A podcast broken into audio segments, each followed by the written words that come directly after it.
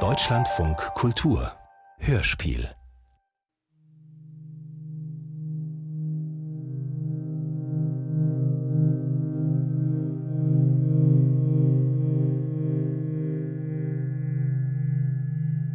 Küstenlafetten, Portalkräne, Dampfmaschinen, Dieselmotoren, Ölmühlen, Brikettpressen, Zementbrennöfen, Schiffsanker und U-Boot-Seerohre, Eisen- und Stahlwalzwerke, Teeblätter-Rollmaschinen, Lichtwellen, Leiterverseilmaschinen und heute Gasmengebilanzierung, Edifact-Dienste, SAP, ISU-Anwenderschulung, Servervirtualisierung, WLAN-Fernauslese, Customer Care und Support.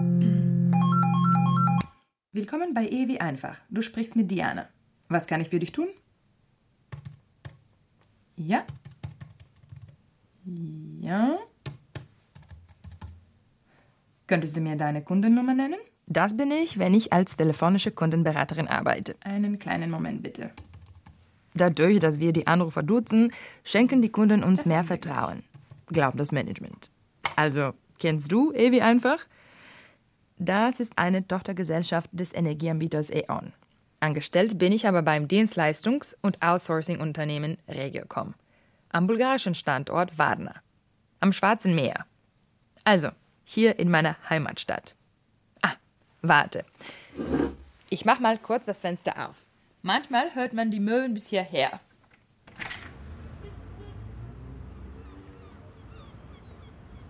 So. Also, meine Firma vermietet unsere Arbeitskraft weiter an deutsche Firmen, damit wir ihre Kunden informieren. Auf Deutsch natürlich, allerdings bisher ohne gendersensible Sprache.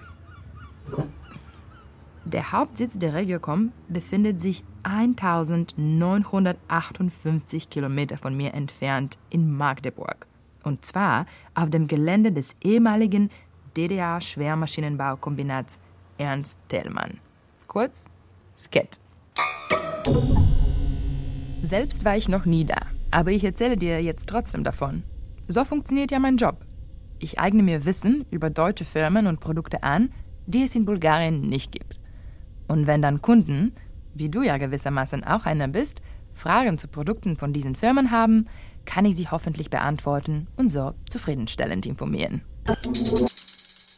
Also, heute ist es meine Arbeit, dich zu informieren. Über das SCAT und vergangene Arbeitswelten, über ein Gelände, in dessen Boden zu viel schlummert, über die Work-Life-Balance der Gegenwart und die Magdeburger Hoffnung auf eine große Zukunft.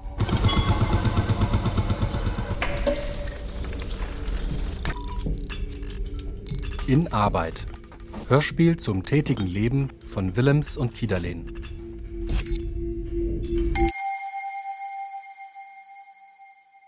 Okay, ein Hörspiel. Also, dann spiel mal ein Hörspiel mit mir. Was siehst du, während du dieses Hörspiel hörst? Schau dich um. Welche Dinge umgeben dich? Und welche nutzt du täglich? Was davon ist von Menschen gemacht und was nicht? Wenn ich mich umschaue, dann sehe ich auf dem Schreibtisch vor mir zwei Desktops. Davor eine Tastatur Daneben meine Kaffeetasse, mein Deutsch-Wörterbuch und meine kleine Buddha-Figur. Die ist echt wichtig, wenn wieder mal ein wütender Kunde wegen einer Rechnung anruft. Schräg rechts, über mir, hängt ein gesticktes Bild von zwei Liebenden und hinter mir steht das ordentlich gemachte E-Bett. Hier in meinem Schlafzimmer und Homework-Arbeitsplatz sehe ich also praktisch nichts, was nicht von Menschen gemacht ist. Außer vielleicht die Hyazinthe da drüben. Aber auch die steht in einem lackierten Tontopf. All diese von Menschen geschaffenen Dinge, mit denen ich mich umgebe, beeinflussen, wie ich lebe und wie ich handle. Sie bedingen mich sozusagen. Klar, Ich arbeite anders, wenn ich über einen Computercall ein Kundengespräch führe, als wenn ich live mit der Person vor Ort in einem Raum mit zwei Stühlen und einer Flipchart sitze. Und nochmal ganz anders, als wenn ich an der Drehbank zentrische Löcher bohren würde. Ich arbeite nicht nur anders. Mein Leben wäre ein anderes, wenn ich von anderen Dingen, Geräten und Werkzeugen umgeben wäre. Und mein Leben wäre auch ein anderes, wenn mir die Dinge, mit denen ich arbeite, auf einmal weggenommen oder wenn sie plötzlich nicht mehr gebraucht würden. Kapitel 1 Grundstück Wir haben hier einen 5 Meter hohen gusseisernen Dampfhammer. Hören Sie? Aus der Zeit, als das hier noch alles Friedrich Krupp gehörte. Und eine noch viel ältere Lokomobile von 1869, die hier in Magdeburg gebaut wurde. Diplomingenieur Wolfgang Post steht in einem langgestreckten Fabrikklinkerbau auf dem ehemaligen Skate-Gelände. Wir versuchten damals aus den vielen Magdeburger Betrieben nach 1990 so viele Maschinen und Anlagen zu retten, wie wir konnten. Und so baute Herr Post mit einigen Kollegen und anderen Unidozenten im ehemaligen Skate-Betrieb 18 das Technikmuseum Magdeburg auf. Aus Eigeninitiative. Das ist doch mein Leben gewesen. Zweimal im Monat gibt der heute 80-Jährige hier Führungen. Und oben an der Decke fährt noch im Original ein großer Brückenkran aus DDR-Zeiten, als wir noch Ernst-Ziermann-Werk waren. Aber das Gebäude an sich ist sanierungsbedürftig. Einige Ausstellungsstücke lagern unter Abdeckplanen. Weil es doch hin und wieder von der Decke tropft bei Regen. Um das Museum. Eisenzäune, Schuttberge, weideverwilderte Grasflächen, rissige Betonplatten, Eisenbahngleise, die plötzlich enden, ein einzelner Schornstein. Dazwischen neue Aluminiumhallen von einem kleinen Betonwerk. Ein Kran, LKW mit Schutt beladen. Ein, zwei, vier Bagger, eine Geländeentwicklungsgenossenschaft, ein Windrad von Typ E40 der Firma Enercon aus Aurich. Eine Fertigungshalle des Zulieferbetriebs Sket GmbH, einem Nachfolgerbetrieb des Schwermaschinenbaukombinats Ernst Thälmann mit ein paar hundert Mitarbeitern. Am Anfang des Geländes ein imposantes Holzgebäude, heller Sandstein, kürzlich saniert, großer Parkplatz. Das ist heute das Gebäude meines Arbeitgebers. Hm. Ja, das ist äh, oder war die Hauptverwaltung des GET. Und da saß ich als Leiter der Abteilung Technik und Marktinformation mit der großen technischen Bibliothek in der dritten Etage.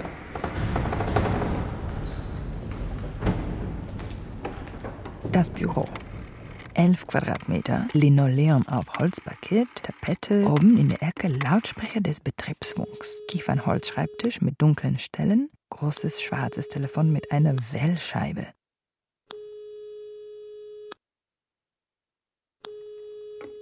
Umlegekalender auf A4-Brett mit Ringen, mechanische Erika Schreibmaschine aus Metall.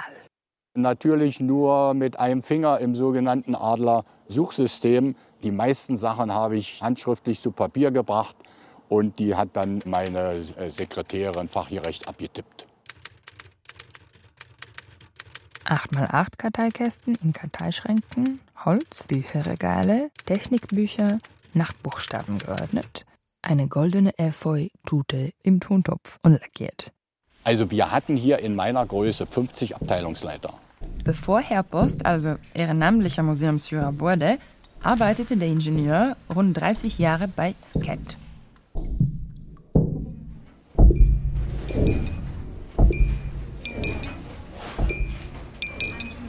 Heute gibt es hier vor allem Großraumbüros mit flexiblen Arbeitsplätzen. Also Wenn meine deutsche Chefin in Magdeburg ins Büro geht, kann sie wählen, an welchem Tisch sie heute arbeiten will. An einem Stehtisch mit Barhocker, in einem Sessel oder doch an einem ganz gewöhnlichen Schreibtisch. Dazwischen hängen Turnringe und auf den Gängen sind Kicker- und Tischtennisplatten. Hat sie erzählt. Ich war ja noch nie da. Also, flexiblen Arbeitsplatz suchen, danach ein bisschen abhängen und dann zurück an die Arbeit. Bevor die Regiokom in diesem Gebäude ansässig wurde, arbeitete Wolfgang Post hier bei Sket. Aber schon 100 Jahre bevor Wolfgang Post hier arbeitete, entstand dieses Gebäude. Und das Werk. Ja, hier von diesem Hauptgebäude aus hat in südliche Richtung der Ingenieur Hermann Gruson das gesamte Industriegelände aufgebaut. Und er hat hier neben Kanonen in Friedenszeiten dann natürlich Brecher, Mühlen und Eisenbahnmaterial hergestellt. Auf dem Gelände dort hinten stand auch seine Villa mit einem großen angelegten Garten und einem Gewächshaus. Denn seine Leidenschaft waren exotische Pflanzen, vor allem Kakteen. Er besaß die zweitgrößte Kakteensammlung Europas. Und es gibt sogar einen Kaktus, der nach ihm benannt ist, und zwar der Echinocactus groisoni. Google den mal. Den kennst du bestimmt. Das ist so der typische Kaktus, den man im Büro stehen hat. In der ehemaligen Villa von Hermann Couson wurde dann nach 1945 die Poliklinik errichtet. Für die Werksarbeiter. Auf 100 Hektar Werksgelände standen über 60 Teilbetriebe. Auf dem Gelände fuhren Werkbahnen, Eisenbahnen. Wir hatten ein eigenes Kraftwerk, das eigene Kraftwerk. Dort war eine Kohleaufbereitungsanlage. Wir stellten also unseren Strom und unseren Dampf und alles stellten wir alles selber her.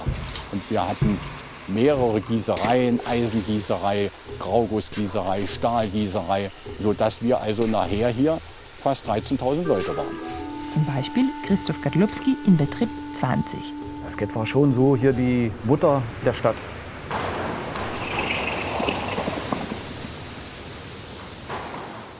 Christoph Kadlubski war in den 1980ern Gießereilehrling. Heute verkauft er Reisen nach Indonesien, Neuguinea oder zu anderen weit entfernten Orten. Ja, also was Volkswagen für Wolfsburg ist, war Sket für Magdeburg. Jeder hat in irgendeiner Art und Weise an der Sketbrust gehangen. Also ob direkt oder indirekt oder über noch eine weitere Ecke. Jeder war irgendwie mit Sket verbunden und jeder konnte zu Sket eine Geschichte erzählen. Selbst Spielfilme wurden über das Werk gedreht. Guten Morgen. Wir haben beim Frühstück darüber gesprochen. Da ist uns eingefallen, das Werk könnte einen Namen gebrauchen. Einen, über den er sich freut. Der ihm klar macht, dass wir hier die Herren im Hause sind. Welchen Namen, Felix? Sag schon. Ernst Thälmann. Und wenn die Werkstore aufgingen, was meinen Sie, wie voll die Straße war? Hannelore Patze arbeitete als Werkzeugtechnologin bei Sket. Und dementsprechend voll waren ja dann auch hier die Busse und die Straßenbahnen. Also, und die fuhren dann auch in kurzen Takten. Ja, ja das ist, war alles darauf ausgelegt, die Uhren gingen danach. Immer die Sirene. Ja, wenn eben Schichtbeginn und um 16 Uhr, wenn Schichtende war, ging die auch wieder. Wir hatten eine eigene Sparkasse, wir hatten eine eigene Bibliothek, wir hatten ein Gesamtmateriallager, wo wir Büromaterial abgeholt haben. Sabine Rösler war Chefsekretärin im SCET Betrieb 13. Wir hatten ja diese Poliklinik, ja. Also es war wie eine Kleinstadt.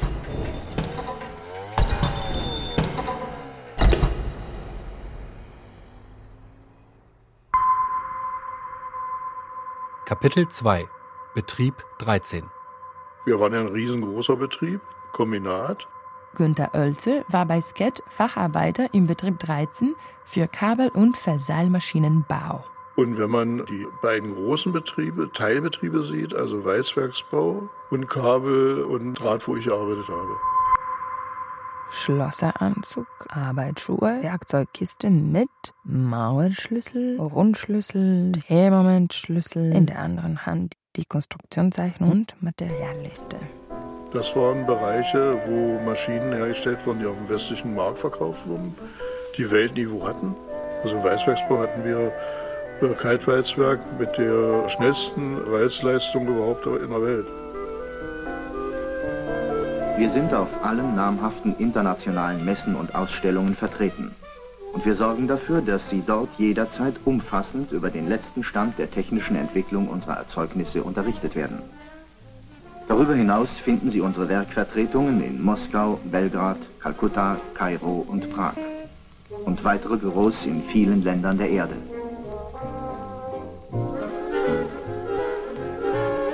Wenn Sie mit dem Ernst-Thälmann-Werk, dem größten Schwermaschinenbaubetrieb der Deutschen Demokratischen Republik, in geschäftliche Verbindung treten, haben Sie die Garantie, mit einem Werk zu verhandeln, dessen Produktion weltumspannend im wahrsten Sinne des Wortes ist und in dessen Erzeugnissen sich die modernsten Erkenntnisse des internationalen Schwermaschinenbaus widerspiegeln.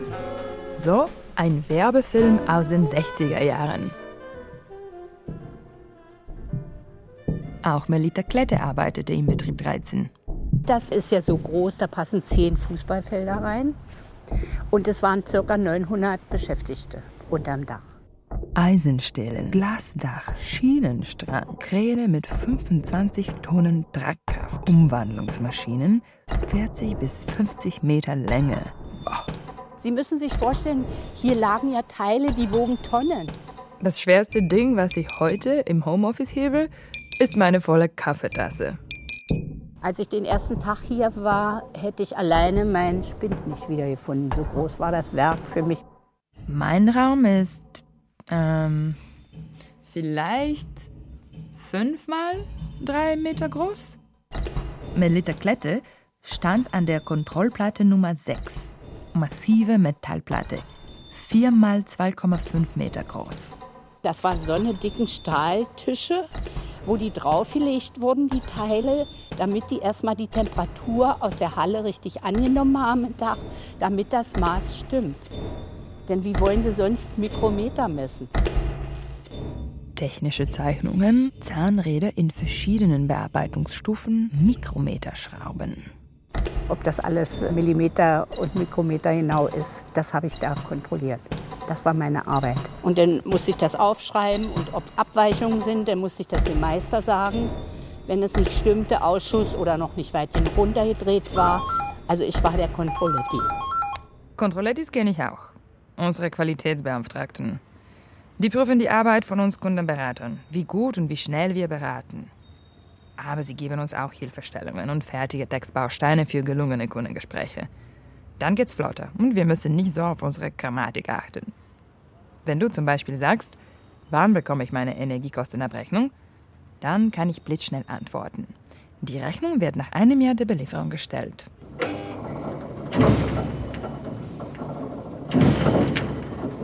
wie das so war als Frau und Mädchen in so einer großen Halle, beeindruckend. Die Kräne da oben und das fuhr und bewegte sich alles. Es war schon irgendwie erstmal gewöhnungsbedürftig für mich. Und die Dächer waren alle mit solchen Glassachen, damit die Halle Licht hat. Ja? Und dann standen hier die Drehmaschinen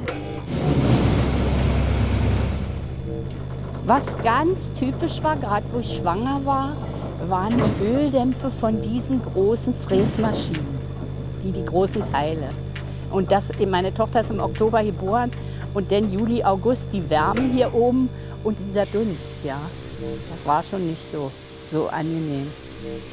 Melita Klette arbeitete bis kurz vor der Geburt und nach einem Jahr bekam die Tochter dann einen Platz in der Werkskita.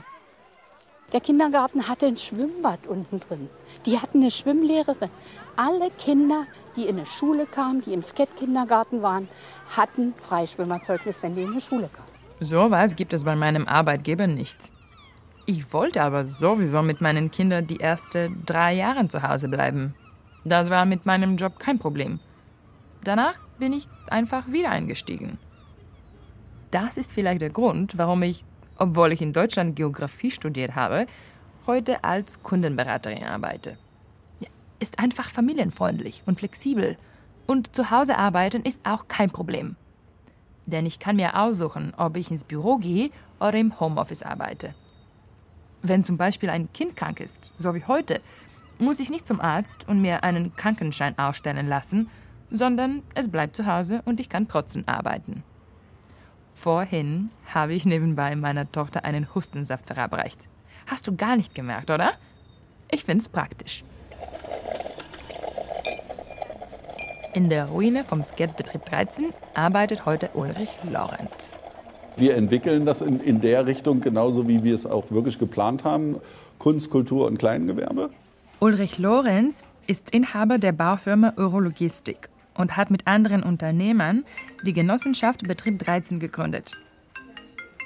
Fünf Meter hoher Raum, Trittschalldämmen der Teppichboden, weiße Wände, Besprechungstisch mit acht gepolsterten Stühlen, darüber alte Werkslampe restauriert als Deckenbeleuchtung, Mobiltelefone, breite Schreibtische mit zwei Bildschirmen drauf, Drucker, Kaffeevollautomat, Haribo-Glas, Werksirene als Wanddeko, ein Echinocactus grusoni im Tontopf. Unlackiert.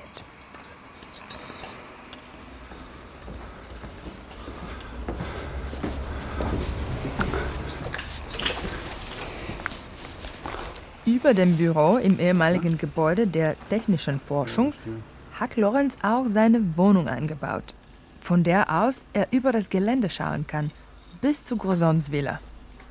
Den Rest vermieten sie an eine Akustikfirma, eine Poledance-Schule, das Büro eines Kampfmittelbeseitigers und an die Sket Spezialkran GmbH. Hier ist unser Thomas André, der Künstler. Das wird sein Ausstellungsraum und hier wird auch Malen drin. Ne? Das haben wir eigentlich auch schon soweit fertig.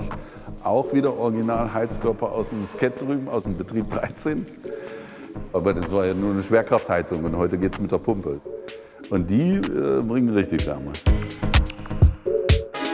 Bisher arbeiten Ulrich Lorenz und seine Kollegen daran, das Gelände von Betrieb 13 wieder mit Leben zu füllen. Und hier machen wir jetzt ein schönes Büroloft rein. Hier drüben ist der Schulungs- und Seminarraum, den wir dann vermieten. Und dann können Sie im Prinzip hier diese ganze Location mieten. Was weiß ich, für Kochabende, für Veranstaltungen, für Seminare, für äh, Kunstausstellungen, was auch immer. Das ist unser Ziel hier. Die Wand machen wir auf, da kommt so kleinteilige Fenster rein, sodass man schön in die Küche gucken kann. Immer zeitweise. Tag, Woche, wie man möchte. Mit Sekretärin, ohne.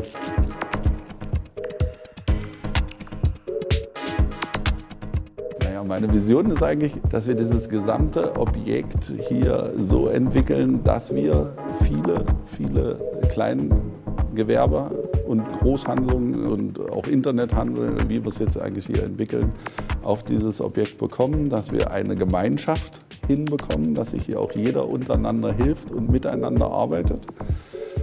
Und dementsprechend auch über unsere Künstler und Veranstaltungen, die wir hier tätigen wollen, eigentlich ein Standort für Magdeburg, wo Verbundenheit auch mit unseren alten Skettlern, die hier gearbeitet haben, entwickeln. Halt, ne? Das ist meine Vision. Ob es jemals so wird wie zur Mittagszeit vor 40 Jahren, wird sich zeigen. Kapitel 3 Mittagspause Das ist hier unser Speiseraum gewesen. Die Küche ist da vorne. Da war noch so eine Ausgabe vorne. Also stand noch so ein Tresen davor. Die ehemalige Chefsekretärin Sabine Rösler steht zwischen Scherben und kaputten Steinen. Die haben richtig da gekocht. Und hier standen so lauter so Vierertische. Alles voll. Und wenn tausend Leute essen wollen, das ist schon eine Menge. Und es gab schönes Essen. Wir haben ja selber gekocht. Schnitzel für 1,40. Es gab mindestens drei Hauptgerichte, zwei Suppen und eine Nachspeise, so ein Pudding oder irgend sowas.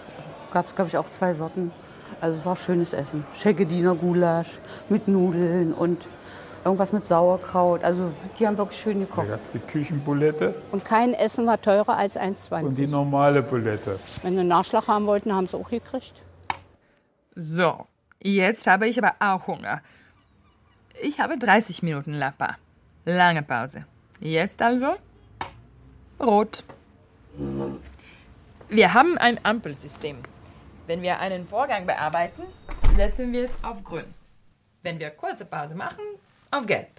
Und wenn wir lange Pause machen, auf rot.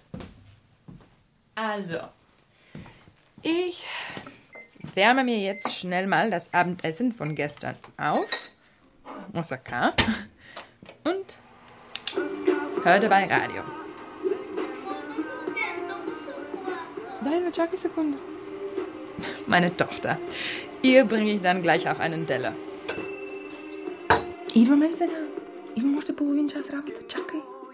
Sie ist die einzige, der ich heute tagsüber beim Arbeit begegnen. Und ich nehme heute mal ausnahmsweise mein Essen mit an meinen Arbeitstisch. Und vor 35 Jahren setzte sich Sabine Rösler mit dem Tablett zu einem Dutzend Produktionsarbeitern in der Kantine. Als Chefsekretärin waren sie natürlich wer, ja. Die haben auch gesagt, oh, dass du so mit mir sprichst, ich bin doch hier nur ein Einfacher. Ich sage, hallo, ich sage, wir kommen hier alle zur Arbeit, weil das sind die Leute, die unser Geld verdient haben. Die da unten in der Produktion gearbeitet haben, ja, nicht wir. Wir waren ja nicht produktiv tätig in dem Sinn, sondern die, die was erschaffen, sind produktiv tätig. Wir sind nur mitgezogen worden. Sabine Rösler sagt, sie habe ja keine produktive Arbeit gemacht, sondern sei nur mitgezogen worden. Auch wenn mein Arbeitsplatz dem von Sabine Rösler mehr ähnelt als dem von dem Facharbeiter Oelze, bei uns sind wir Kundenberater, die Produktionsarbeiter. Würde ich so sagen. Unser Produkt ist Kommunikation. Wir sprechen mit den genervten Kunden. Wir haben den Zeitdruck.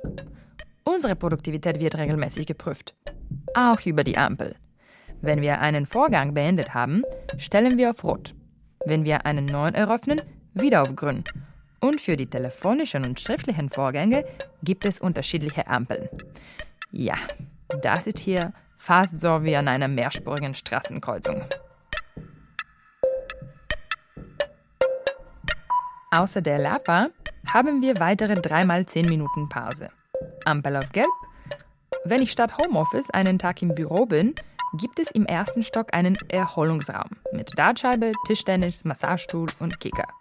Ich war auch mal die beste Dartspielerin in der Firma. Aber jetzt komme ich aus dem Training.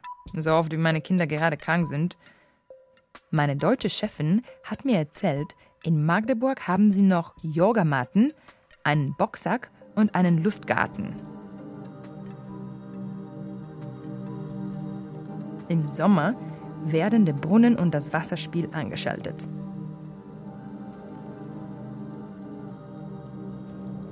Stell dir mal vor, du wandelst dann in den Pausen an den Blumenbeeten entlang. Stellst dich in die Sonne? Los, schließ mal deine Augen. Atme ein und atme aus. Versuche deine Schultern fallen zu lassen. Versuch an nichts Bestimmtes zu denken.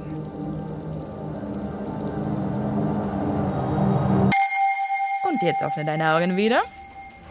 Und konntest du deine Produktivität steigern? Ampel grün, rot, grün, rot, grün, rot. Oder brauchst du doch noch einen Kaffeelungo aus der Maschine? Wir hatten hier im Werk auch eine Arbeiterversorgung. Zu deren Aufgaben gehörte es, in den Warmbetrieben, bei den Metallurgen, bei den Schmieden, jeden Morgen und jeden Nachmittag zu jeder Schicht einen großen Kessel mit mehreren hundert Litern Bohnenkaffee hinzustellen. Den schöpften die Arbeiter dann mit großen Kellern. Aber dann kam die Ölkrise in den 1970er Jahren. Bei uns führte die Ölkrise dazu, dass wir keinen Bohnenkaffee mehr hatten, weil wir keine Devisen hatten. Und ohne Devisen gab es auf dem Weltmarkt keinen Bohnenkaffee. Dieser Kaffee, den wir dann nämlich reingebracht haben, das war ein Kaffeemix. Den konnten wir als Bevölkerung auch nur kaufen und jetzt kriegten die Metallurgen diesen Kaffeemix, der schmeckte ekelhaft. Und die Kollegen aus der Metallurgie setzten also ihren Helm auf und die richtigen Metallurgen hatten das Recht, an der Sekretärin vorbei bis zum Generaldirektor rein und haben gesagt, du pass auf, entweder der Ofen raucht nicht mehr oder wir kriegen in zwei Tagen richtigen Kaffee. Und dann hatten die in zwei Tagen ihren Bohnenkaffee wieder und wir kriegten im Laden aber nur Kaffeemix. Und jetzt der Qualitätscheck deiner Arbeit. Würde deine Chefetage den guten Kaffee rausrücken, wenn du sonst nicht mehr arbeitest? Kapitel 4 Herzstück Hier war ja die Gießerei. Hannelore Patze steht vor einem Zaun. Dahinter ein Feld aus Betonbodenplatten, von Gräsern und Sträuchern überwuchert. Heute verwaltet die Mitteldeutsche Sanierungs- und Entsorgungsgesellschaft MBH diesen Teil des Geländes. Als wir den Bereich saniert haben, da sind wir auf Fundamente gestoßen. Hm, sowas habe ich in meinem Leben noch nicht gesehen, von der Mächtigkeit, von der Breite eben her. Und daher raten wir jedem Unternehmer, möglichst nicht tief in den Boden einzuwirken. Betrieb 20. 3000 Quadratmeter. Siemens Martin Gießereiofen mit vier Pfannen, 5 Meter breit, 7 Meter tief, 5 Meter hoch. Brennt immer sieben Tage die Woche. Weihnachten, Neujahr, 1600 Grad Gießtemperatur. Funkenflug. Die Lautstärke des Kranes, die klaren Zurufe der Schmelzer. Und vor einem brodelt das Modell. Das heißt also, aus den Steigern kam die heiße Luft. Die heiße Luft brannte, die trieb Asche und ähnliches raus. Vor ihnen sah es aus, als wenn sie vor einem Laberfeld stehen.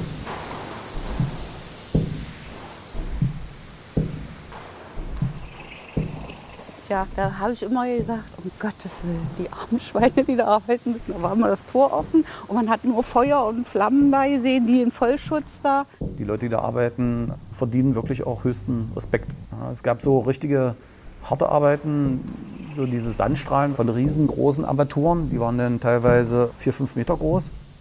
Kurz vor der Wende lernte Christoph Gadlubski bei Sket noch Gießereifacharbeiter mit Abitur. Das war so schweinewarm, es war dreckig, es war also von der Luft her, also da gab es ja nichts mit FFP2-Masken. Also wenn die Teile aus dem Sand rauskommen, haben die so eine sehr krisselige Außenform, weil der ganze Sand noch dran steckt. Und dann müssen die so fein gesandstrahlt werden, dass da wirklich auch so viele Sachen in der Luft rumfliegen. Schamottsteine, Masseln, Schrot, Form für Walzgerüst, herdgefrischter Stahl, Eisenbahnschienen und Transporthunde. Chargierkran. Und dann müssen die die Sachen an irgendwelchen Behelfskranen hochziehen. Dann ist das alles nicht richtig gesichert. Dann fällt da mal was runter. Und hier waren fast alles Frauen auf dem Kran. Gerade in der Gießerei, da musst du ja auch ein bisschen präzise gießen, ja. Du hast ja die heiße Pfanne am Kran und dann musst du das ja nicht zu schnell machen, damit nicht so viel Luft und Lunker reinkommen. Das muss ja fließen. Und da hatten wir bestimmte Kranfahrerinnen, die haben sie nachts manchmal geholt, wenn es sein musste, weil die das am besten konnten. Wir sind Kumpels, da verlässt sich der eine auf den anderen. Und das war besonders beim Gießprozess wichtig, wegen der hohen Temperaturen, wegen der Unfallgefahr.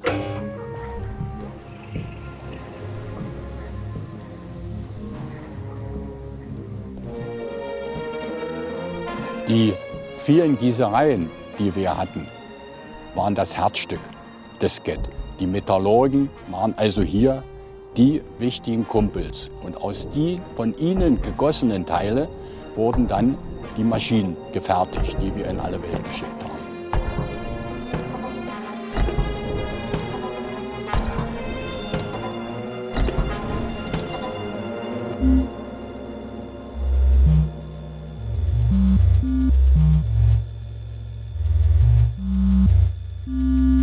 Das Herzstück meiner Firma ist ein 175 Quadratmeter Raum im Keller. Das Rechenzentrum. Sicherheitstür, Überwachungskamera, weiß gestrichene Betonwände, weiße Neonröhren, Dutzende 1,80 Meter große Metallschränke formen lange Gänge, 1,50 breit und 4 Meter lang. 300 Pads mit 20 kleinen Steckplätzen. Jeder Arbeitsplatz hat einen Steckplatz. Dann Patchkabel, pink, orange und gelb. Kontrolllampen, grün, gelb und blau. Dicke Belüftungsrohre, Klimaanlagen, rote Sirene an jedem Regal, menschengrößer Feuerlöscher, Notstromaggregat, zwei Notausgangstüre. Hier kommen nur selten Menschen her. Aber die ganze Produktion findet trotzdem hier statt. Auf diesen Superrechnern schreiben die Entwickler die Software für Business Process Outsourcing oder Cloud- und IT-Dienste. Hierüber verläuft auch der gesamte Customer Care und Support von Magdeburg bis Bulgarien oder Buenos Aires.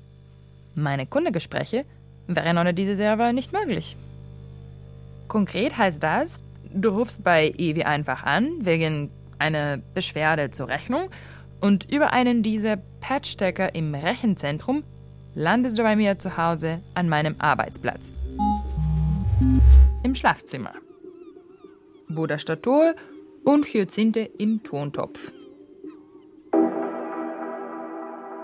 Kapitel 5 Bedingungslos Ein paar Meter vom Gebäude des Rechenzentrums entfernt war früher der Platz der Thälmann-Werke.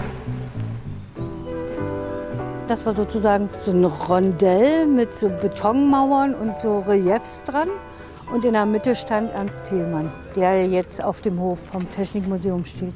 Die Magdeburger Kulturhistorikerin Nadja Gröschner gab Führungen über das Gelände des ehemaligen Schwermaschinenbaukombinats. Dieser Bronzeguss wurde 1986 in Kryvorok, der heutigen Ukraine, gegossen und uns als Geschenk übergeben. Das Problem war ja, dass er da in Krivorok gegossen wurde und da hatten sie nicht mehr so viel und darum hat der Hintern, ja, fehlt ja der Hintern so klein geworden und so.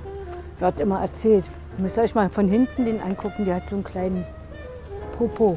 Weil nicht genug Bronze vorhanden war, beim Gießen konnte man kein Popo mehr rangießen. Ja, das sagt natürlich der Volksmund. Jedenfalls hatte man damals bestimmt in der Ukraine sowie auch bei uns immer Engpässe und es fehlte ja an allem, an Material, an Werkzeugen, an Zulieferteilen.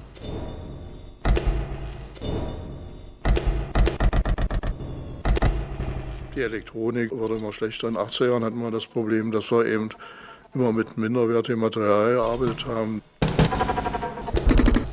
Nach dem Ende der DDR, Anfang der 90er Jahre, wurde das Schwermaschinenbaukombinat Ernst Theermann in einzelne Betriebe und der Stammbetrieb in eine Aktiengesellschaft umgewandelt. Diese Betriebe unterstanden der Treuhand in Berlin. Die hatten die Aufgabe, diese Betriebe zu sanieren und konkurrenzfähig zu machen. Von den anfangs 13.000 Beschäftigten im Stammwerk verloren innerhalb von zwei, drei, vier Jahren 9.500 ihren Job. 1992 beschloss der neue Vorstandsvorsitzende Karl Marx, wirklich, der hieß so, kam aus den alten Bundesländern, den Meister Popper. Wie das Denkmal von Ernst Thälmann genannt wurde. In einer Nacht- und Nebelaktion niederzulegen und verschwinden zu lassen. Volksstimme, 4.4.1990. Scat nun nicht mehr als Kombinat auf dem Markt. 11.07.92. Stärkster Protest seit 1990 in Magdeburg. 5000 forderten Erhalt ihrer Betriebe. 7.08.92. Scat zieht sich zurück vom alten Couson-Gelände. 9.10.92. Marx stürzt Thälmann. 19.10.92. Frühmorgens kam der Kran. Thälmann ist vom Sockel.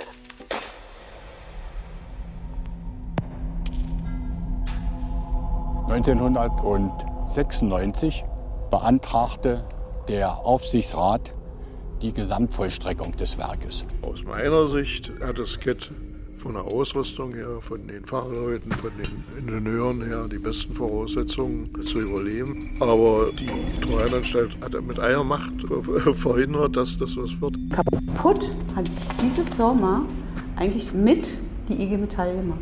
Ja, die haben sich da irgendwie reingedrängelt. Ja, die haben sie auch mit Kusshand empfangen. Wir waren ja ursprünglich im Westen entstanden und mussten da natürlich ihre Klientel vertreten. Sodass man Schwierigkeiten hat, dass wir hier weniger Lohn bekommen. Unsere Produkte, unsere Produkte dann nach dem Westen exportiert werden und die westdeutschen Kollegen arbeitslos werden. Man hat sich also dazu entschlossen, unseren Lohn ganz schnell anzuheben auf annähernd Westniveau. Also die ganze Zeit, wo ich der Betriebsratsvorsitzender war, wurde nicht saniert, sondern wurde nur immer weiter verkleinert. Und von vornherein wurde versucht, so immer unsere besten Produkte auch rauszuholen. Also wir hatten zum Beispiel in unserem ersten Aufsichtsrat den Vorstandsvorsitzenden von Slöman Sieback, das ist SMS, das ist die größte Weizwerksfirma im Westen, also in allen Bundesländern unser größter Konkurrent. Der sitzt bei uns im Aufsichtsrat.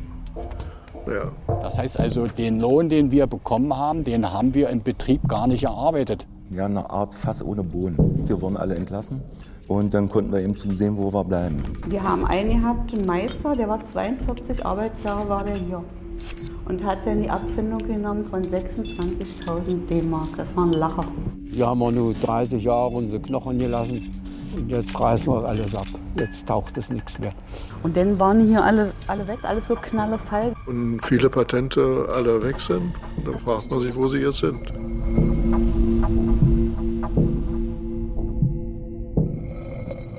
Mit der Abwicklung vieler Betriebsteile des Schwermaschinenbaukombinats Ernst Thälmann sind massenweise und sehr massige Dinge übrig geblieben.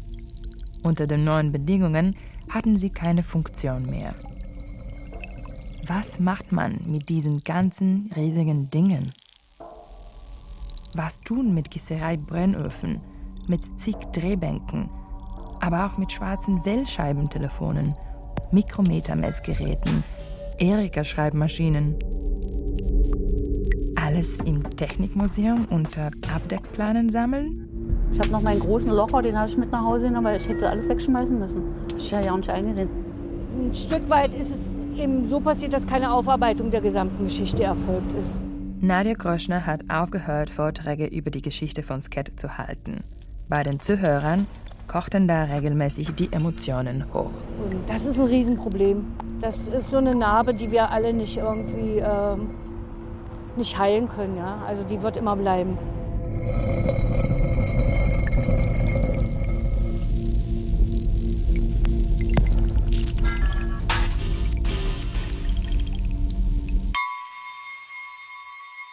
Kapitel 6 Virtuelle Dinge Alte Betonfundamente, Glasscherben, verrostete Schraubenmuttern, chemische Ablagerungen.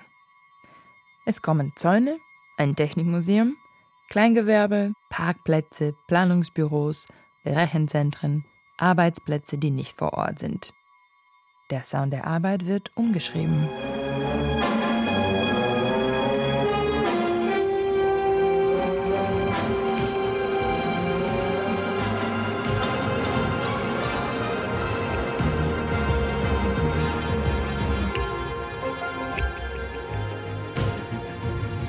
Welcome to a world that you define.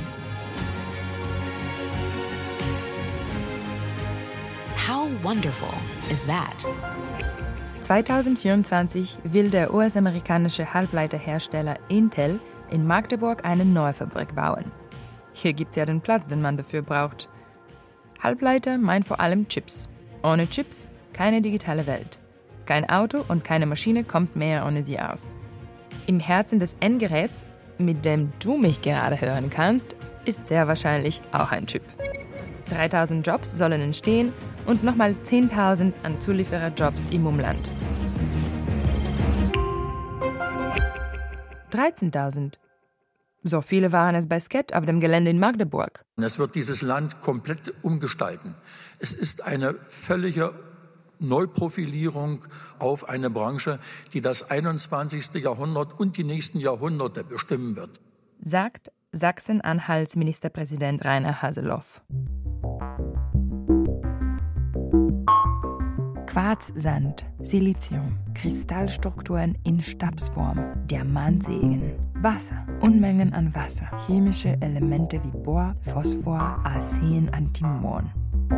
Magdeburg ist unglaublich stolz, dass Intel sich für Magdeburg entschieden hat. Muss man wirklich äh, sagen. Sagt Bernd Holthaus, Personalchef von Intel Deutschland. Nicht nur jetzt mit den Leuten in Magdeburg, sondern auch außenrum. Also sie schöpfen auch sehr viel Hoffnung mit Intel. Das ist natürlich für uns auch ganz wichtig, dass wir diese Hoffnungen erfüllen können. Was wird sich ändern? Momentan sind ganz viele tausend Menschen von Magdeburg oder Sachsen-Anhalt unterwegs, außerhalb des Landes oder des Bundeslandes ihren Job wahrzunehmen. Und wir wollen es eigentlich umdrehen. Wir wollen die wieder zurückholen. Ja? Also ihnen Gründe geben, dass sie eben nicht äh, pendeln müssen, sondern vielleicht in Magdeburg eine, einen neuen Job finden. 400 Hektar Gigafabrik, mehrstöckig staubabweisende Ganzkörperanzüge, Reinräume mit ein, zwei Partikeln auf einem Kubikmeter, hochkomplexe Reinigungs- und Poliermaschinen, lithografische Bearbeitungsmaschinen, an der Decke zirkulierende Waferboxen, Monitore, Dateninterpretation, sieben Tage die Woche, Weihnachten und Neujahr, Risikovermeidung. Also wir werden sehr vielen Menschen eine Möglichkeit geben, sich weiterzubilden. Wir nennen das Upskilling oder Reskilling. Und da ist jemand, der aus dem Automobilsektor kommt und sich dort verabschieden möchte, ebenso willkommen wie jemand, der aus dem Energiebereich kommt. Ja, weil die alle gewisse technische Fähigkeiten schon mitbringen, auf denen wir dann aufsatteln können. Bundierungsdrähte, Kryptonfluorid Laser, Kleinsteile in Größenordnungen von Atomen, pro Chip mehrere Milliarden Transistoren.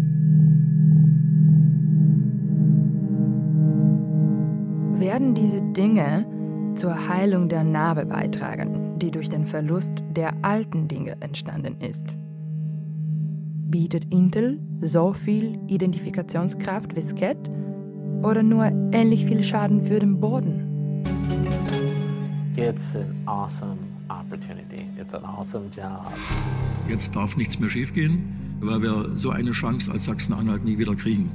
Und deswegen müssen da alle mitziehen. Und egal, wer uns da begleitet in der Gesellschaft, bis in die Medien hinein, kann jeder seine Aufgabe erfüllen. We are trying to manufacture something that nobody else in the world is able to do. Ob mit Intel in Magdeburg oder nicht, die Arbeitswelt wird sich verändern. Wenn es nach den großen Tech-Visionären geht, dann werden auch die Arbeitsräume der Zukunft durch Chips immer mehr in den virtuellen Raum verlegt. Egal ob in Magdeburg, bei mir in Warna oder sonst irgendwo auf der Welt.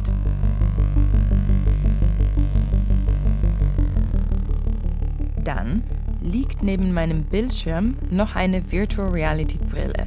Eine Brille mit integriertem Bildschirm. Und ja, einem kleinen Chip.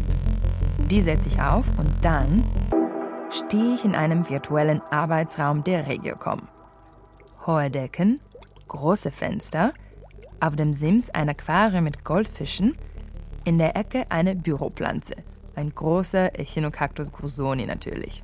Daneben eine Dartscheibe. Mitten im Raum ein runder Tisch, schicke Stühle, Flipchart. Zwei Kollegen sind auch schon da. Meine Lieblingskollegin hier aus Warna und der neue Mitarbeiter aus Buenos Aires.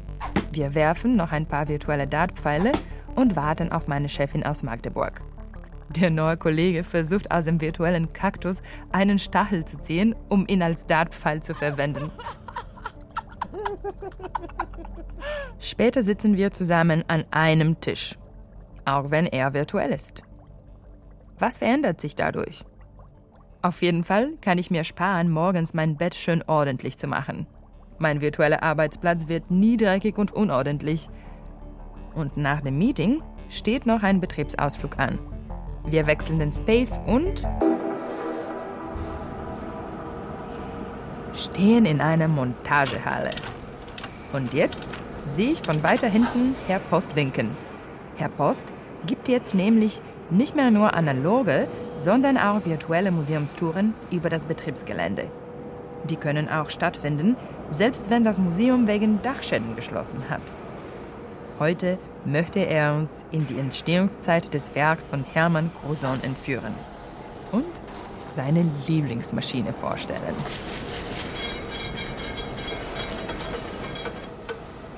Kommen Sie, stellen Sie sich auf dieses Podest hier drauf. Das Ganze nennt man eine Transmissionsanlage. Transmission heißt also der Transport von einer Arbeitsmaschine oder Kraftmaschine zu den Werkzeug- oder Bearbeitungsmaschinen. Und hier haben wir als Bearbeitungsmaschinen eine Drehmaschine, Dinge, eine die die Welt veränderten.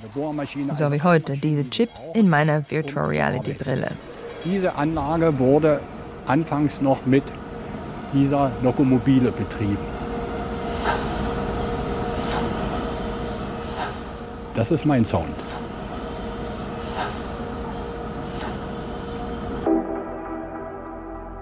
Zurück zum virtuellen Workspace. Wir treffen uns jetzt häufiger. Kakteendat ist unser gemeinsames Ding geworden. Eigentlich würde ich ja mit Sebas, so heißt der Kollege aus Buenos Aires, schon gerne mal ein Feierabendbier zusammen trinken. Aber vielleicht ist es ja ganz gut, dass ich ihn nur im virtuellen Raum treffen kann. Nur, was passiert, wenn plötzlich kein Kaktus mehr dasteht, sondern ein Farngewächs?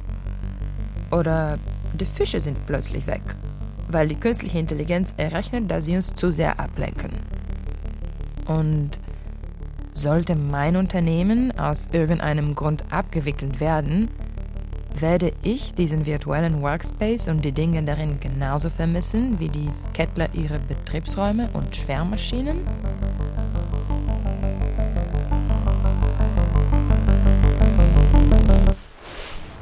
Virtual Reality Brille ab. Ich habe jetzt Feierabend. Ampel rot, ab zum Strand, Meer und Möwen gucken. Ah, und wenn du mit meiner Arbeit zufrieden warst, dann bewerte sie mit einem sehr gut. Grüße nach Deutschland oder wohin auch immer.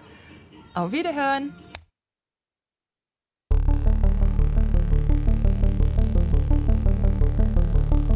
In Arbeit.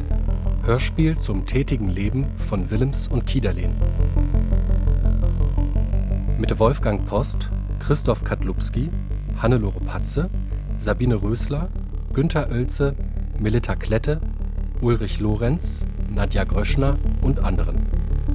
Sowie Alissa Atanasova für Diana Djambasova. Komposition Frank Böhle. Besetzung Kati Bonjour. Ton und Technik Alexander Brennecke, Sonja Maronde und Frank Klein. Regieassistenz Felix Lehmann und Delia Lang. Text und Regie Merit Kiederlen. Text und Co-Regie Kim Willems. Produktion Deutschlandfunk Kultur 2023.